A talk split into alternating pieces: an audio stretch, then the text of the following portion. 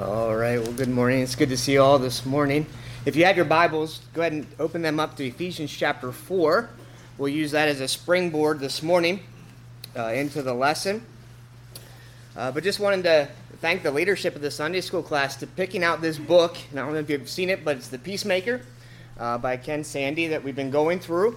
And doesn't matter where we are in the world, doesn't matter what age doesn't matter any of those things, all of us are going to face conflict. It's you can go anywhere, but you're still going to have some kind of conflict with somebody else. And so this has been so helpful to go through because a lot of us we experience conflict, we understand conflict, but we don't really understand how to deal with it biblically. A lot of us like to try to take it and, and try to hide it or try to ignore it and so that in hopes that it will just go away on its own. But it doesn't happen that way.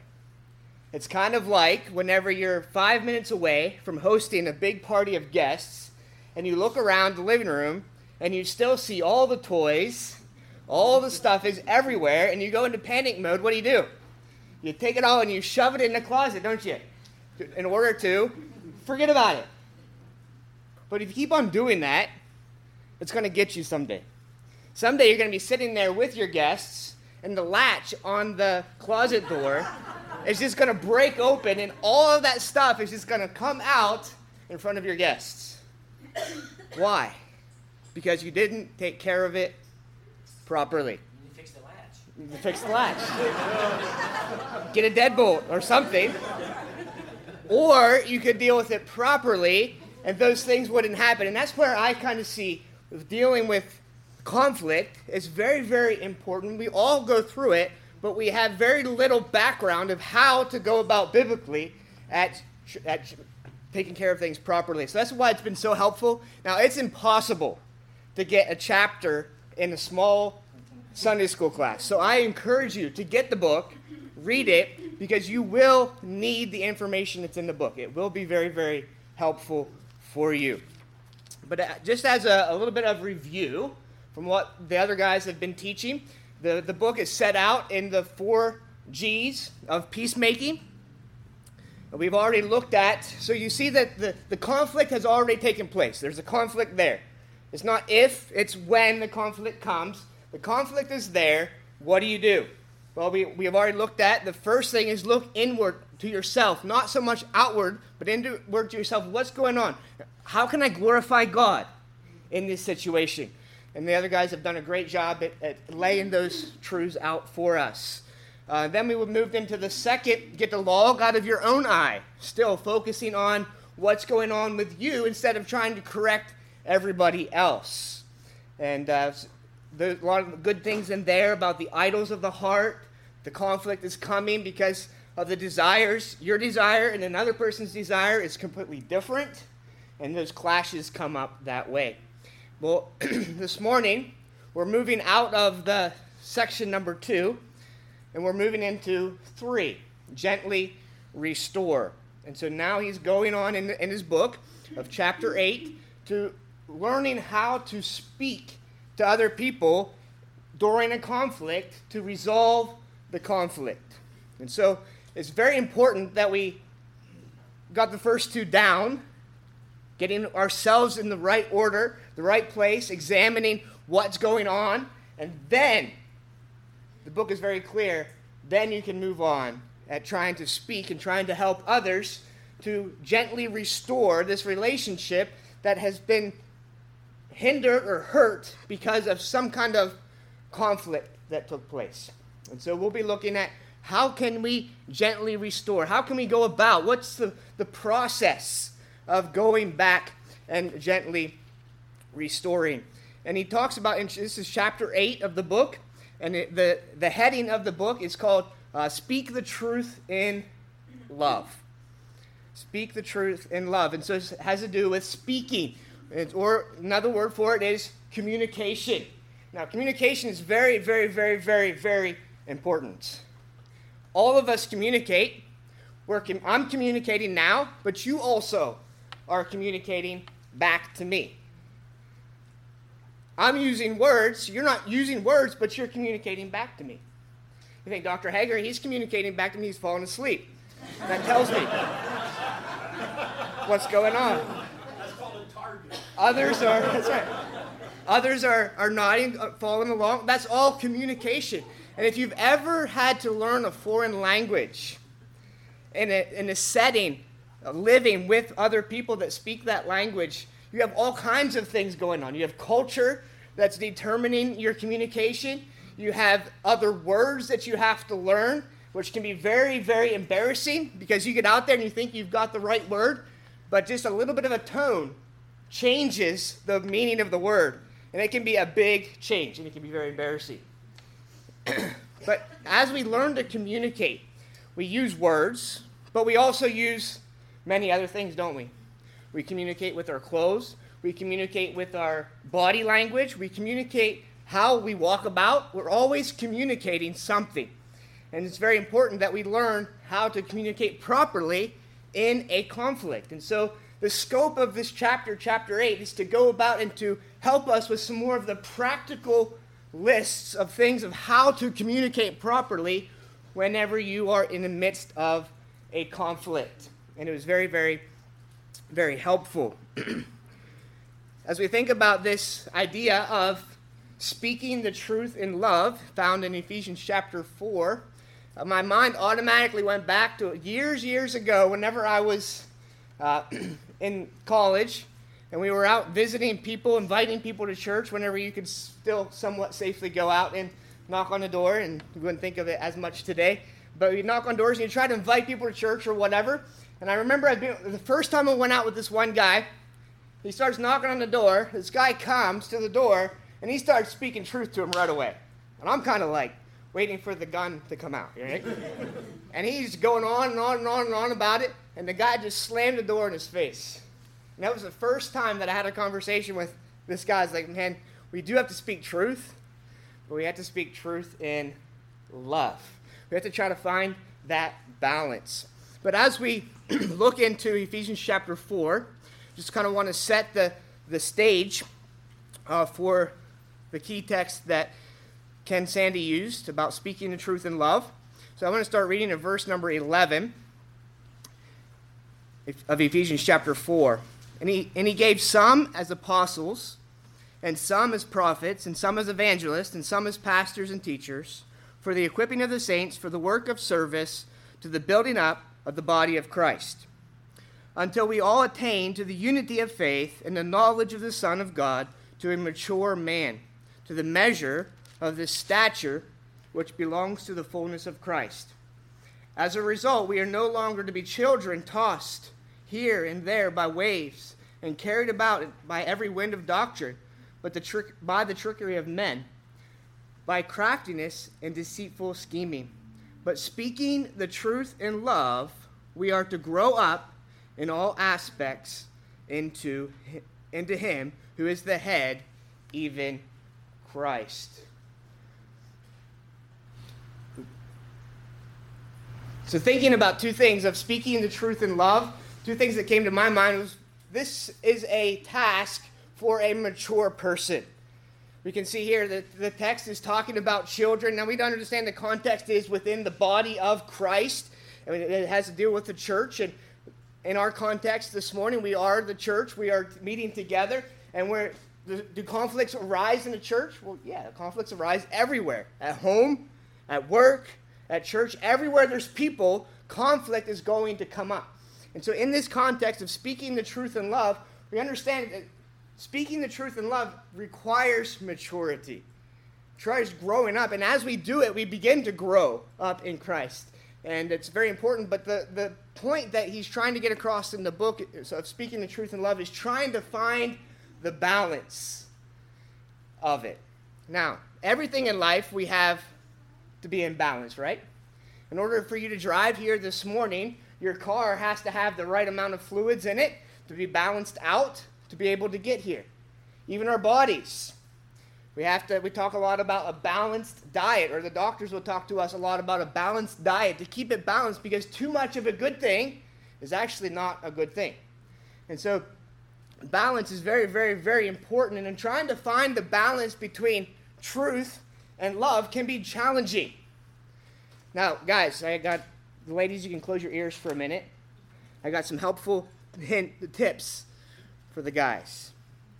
There's only one instance where you should be out of balance in speaking the truth in love. Whenever your wife comes to you on Sunday morning and says, Does this dress look okay this morning? Always err on the side of love. Okay? Just a little helpful hint for you. Always err on the side of love. Now, we're trying to keep that in balance, trying to find should we speak the truth now? Should we, should we do it in a loving way? It, it can be challenging, right? Well, it's very, very. It's very important that we find out the truth and love when we're dealing with conflict. Coming across in a loving way, but yet still speaking truth, is, is, a, is a great challenge. And it's, and it's what um, Ken Sande is kind of pointing out to us to be able to find that balance of being able to speak the truth, at the same time being able to do it in a loving way where people don't shut us off or, or get even more angry uh, at us as we as we move along. So learning that is a very, very, very important task for us to do. And the first point that he talks to us about is bring hope through the gospel. The gospel centered living is vital in any area of our lives, whether we're parenting, whether we are, whatever we're doing, in our marriages, wherever we're doing, we're trying to put the gospel message, the core gospel message, in, in practical use in every day of our lives. Sometimes we think, oh, that's just a, a prayer that I prayed a long time ago. No, the gospel truths is what transforms us, and we, we receive the grace to, to be able to live every day. It's very, very helpful that we look at everything in light of the gospel. And he's talking here of this first point in the book. Before you go and you are confronting somebody or you're, ta- you're speaking the truth in love to somebody, make sure that you're saturated. You're trying to bring hope through the gospel. And it's very, very important that we use grace, forgiveness, all these different aspects of the gospel come in and shape our hearts before we go on to others. That's what uh, Jacob and the, the, others have been talking about is dealing with our, our own hearts first and then being able to share out of the overflow of that, being able to deal with conflict in the right way. So many times we are so apt to find the faults of people and, and, bring out the law and judge them and say, You did this wrong and this wrong and this wrong. It's so easy for us and natural for us to condemn. But it's harder for us to point them to Christ and understand, hey, we're all in the same boat together. We mess up, I mess up, but here is the forgiveness that Christ offers. Here's the grace that we can show to each other because of Christ's work on the cross, bringing that hope through the gospel.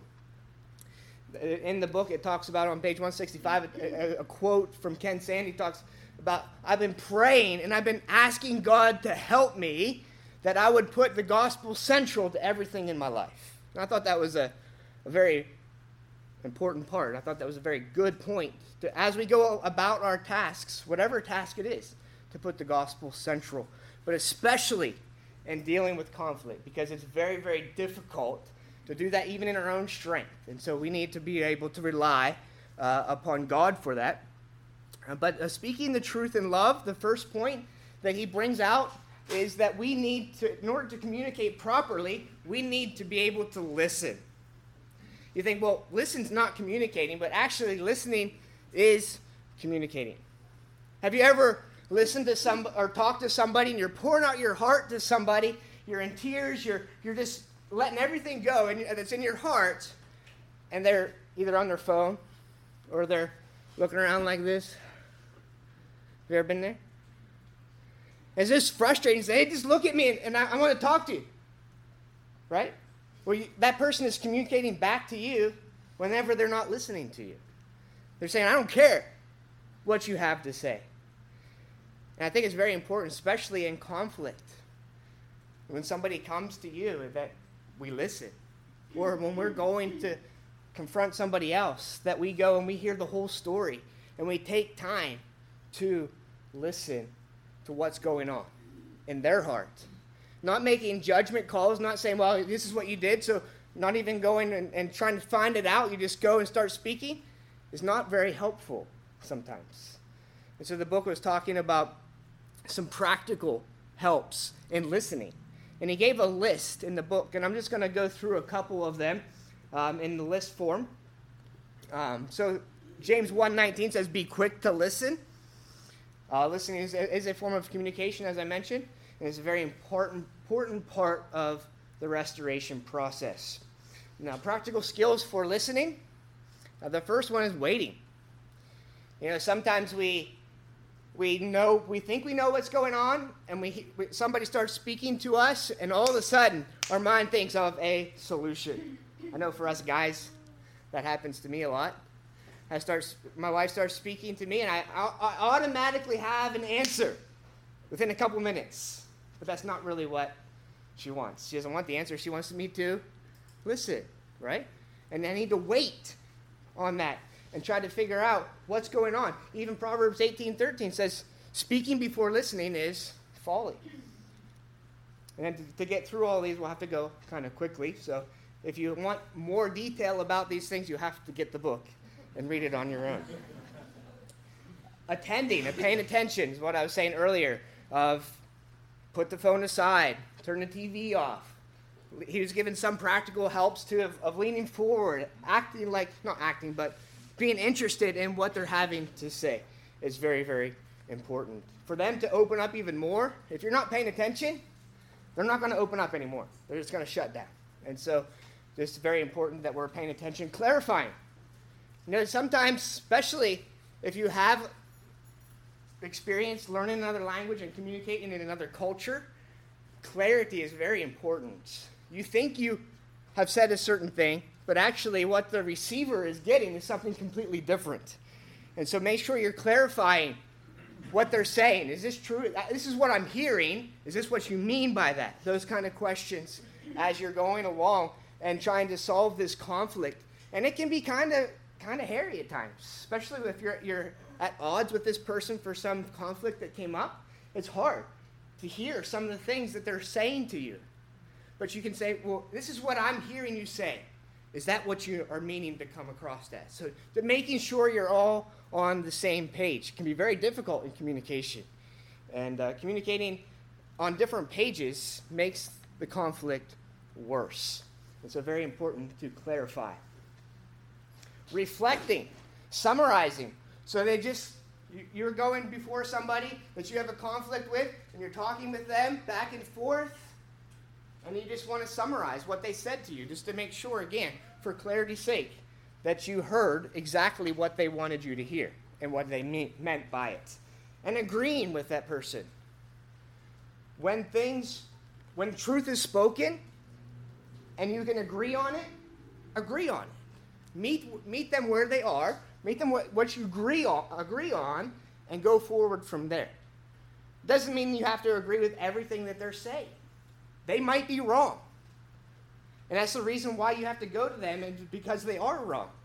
And you need to try to show them that gently. But they could be wrong. But the things that are true, you say, that's, that's exactly right. That's the same way that I feel.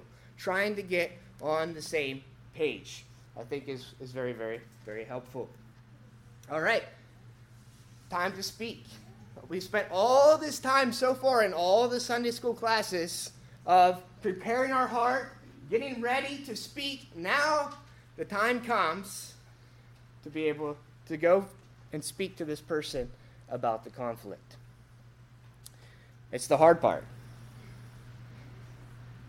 It's the part is, is very uncomfortable at times trying to do this.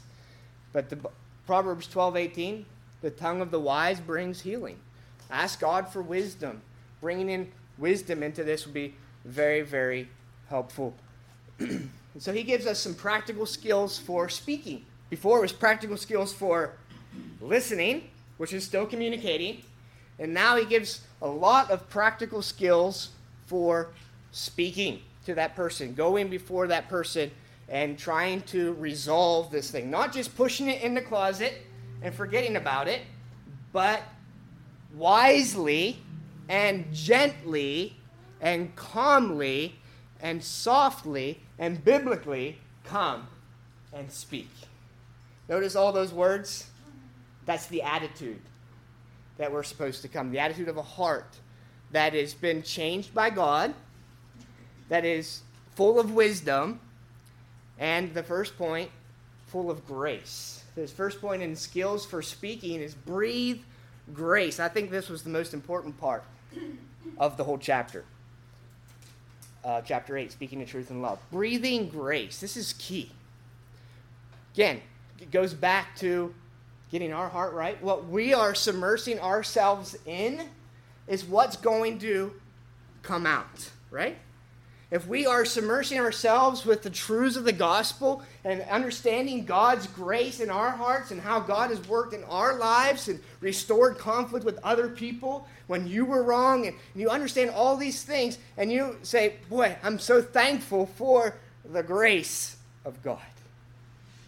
When you come with that kind of attitude to resolving a conflict, you'll get a lot farther than the attitude of, They're wrong, I'm right, they need to listen to me. You see the difference between the two attitudes? It's very important that we're breathing in this grace. A long time ago, I heard a, a great illustration on this about a tea bag.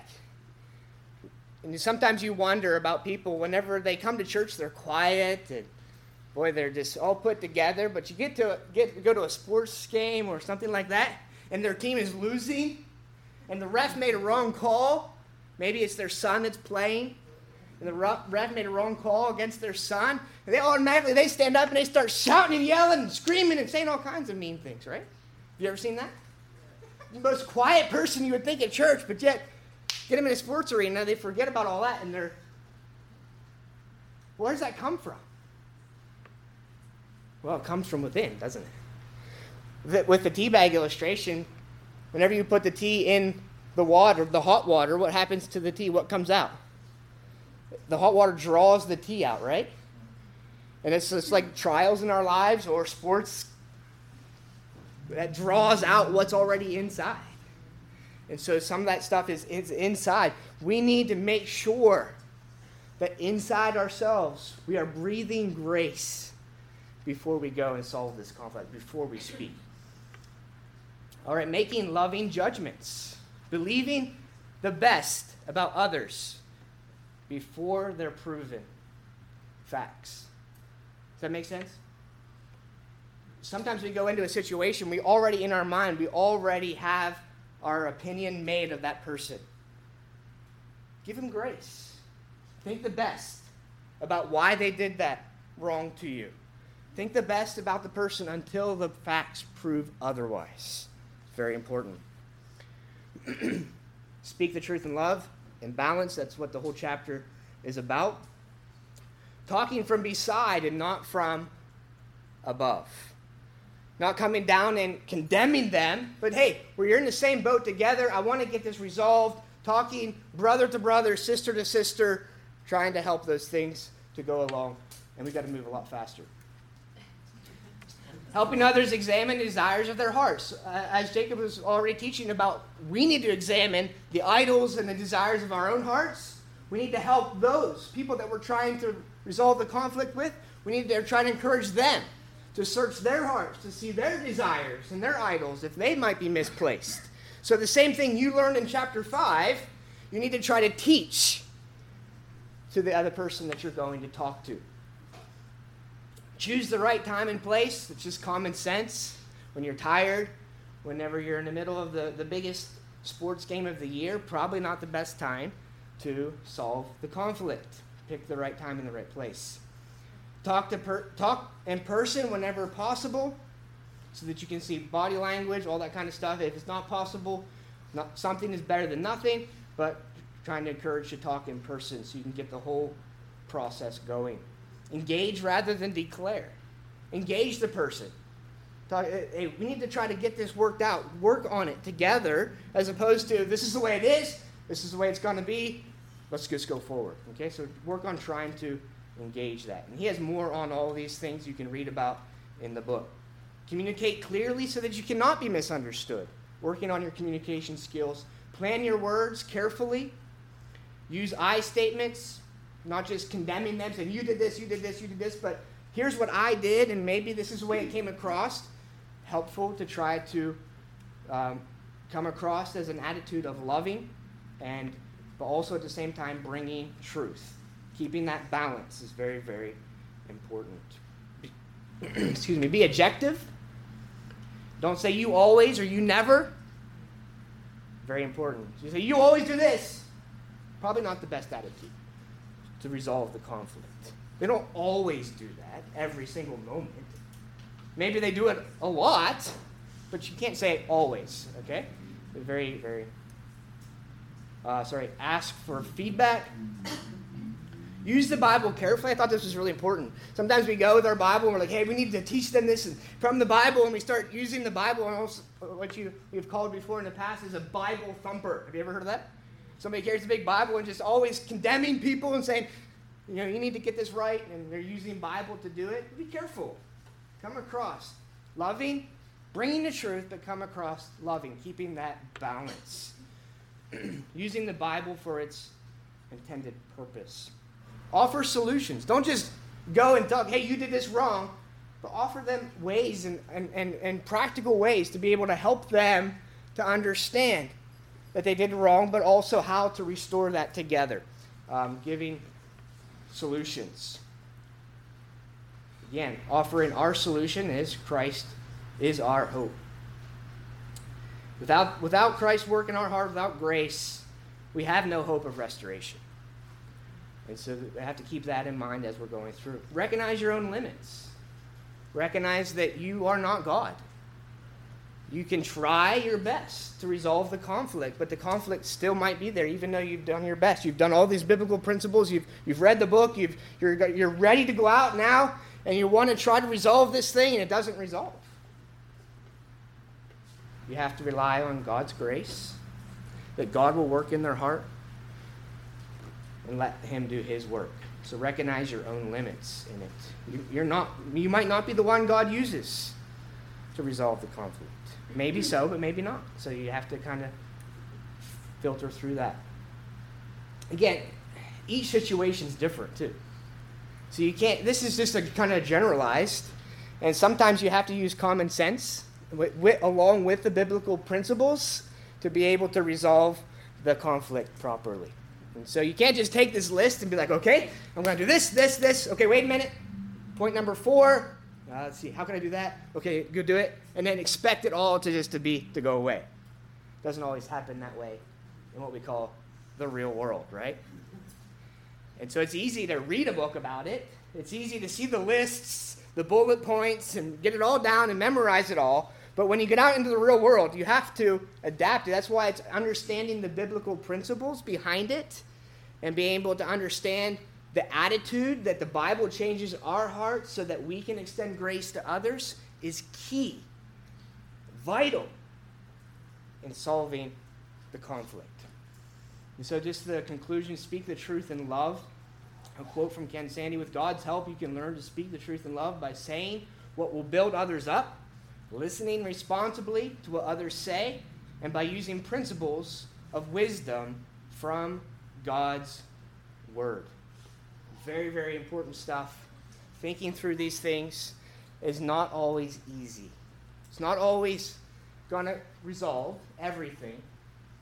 But as we move forward, asking for God's help, coming with an attitude of not condemning, but bringing an attitude of grace that you've been forgiven by God, these conflicts, some, some are small and some are big. Not all conflicts are, are, are equal. And so we have to kind of filter through each one separately. And you have to ask God for wisdom. And that's why it's so important. The point of talking about breathing in grace, having that relationship with God that's transforming your life. If you don't go into resolving the conflict with that relationship, that close relationship with God, you're going to struggle at resolving the conflict. Because all of us, what? Sometimes we get angry. Sometimes we don't always respond when other people are angry. We don't always respond softly like the Bible tells us in Proverbs. when wrath when they're wrathful towards us, what do we get? We get even more angry, and then it starts exploding. It does not come natural to us to resolve conflicts in a biblical way unless you're breathing in that grace, having that relationship every day, focused on the Word of God, focused on prayer, focused on God's grace to help you, to give you wisdom to be able to do it. Let's pray and ask God's help.